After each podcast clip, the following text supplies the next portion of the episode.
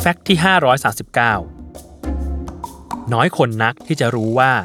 เจลลดไข้ที่เรานิยมแปะกันบริเวณหน้าผากเมื่อเป็นไข้หวัด เพื่อช่วยลดอุณหภูมิภายในร่างกายนั้น แท้จริงแล้วบริเวณที่เหมาะสมในการแปะ ควรเป็นบริเวณลำคอมากกว่าหน้าผาก ที่เป็นเช่นนั้นเพราะว่าที่บริเวณลำคอของเรา มีเส้นเลือดที่ใหญ่ ๆ อยู่มากมาย การแปะเจลลดไข้ไปที่ลำคอ จึงช่วยระบายความร้อนได้เร็วกว่าการแปะไปบริเวณหน้าผาก อันเป็นบริเวณที่มีเส้นเลือดฝอยพาดผ่านเสียเป็นส่วนใหญ่ นอกจากนี้ก่อนแปะเจลลดไข้ไปที่ลำคอ เราควรเช็ดตัวก่อนด้วย เพื่อเป็นการเปิดรูขุมขนในการระบายความร้อน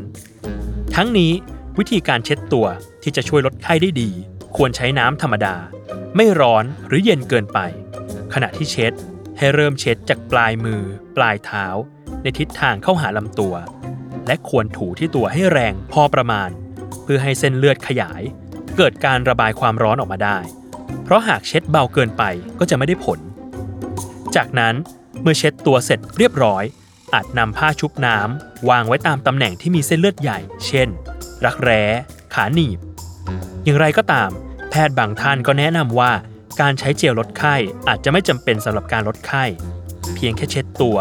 แล้ววางผ้าชุบน้ำเอาไว้บริเวณเส้นเลือดใหญ่ต่างๆ ก็เพียงพอแล้ว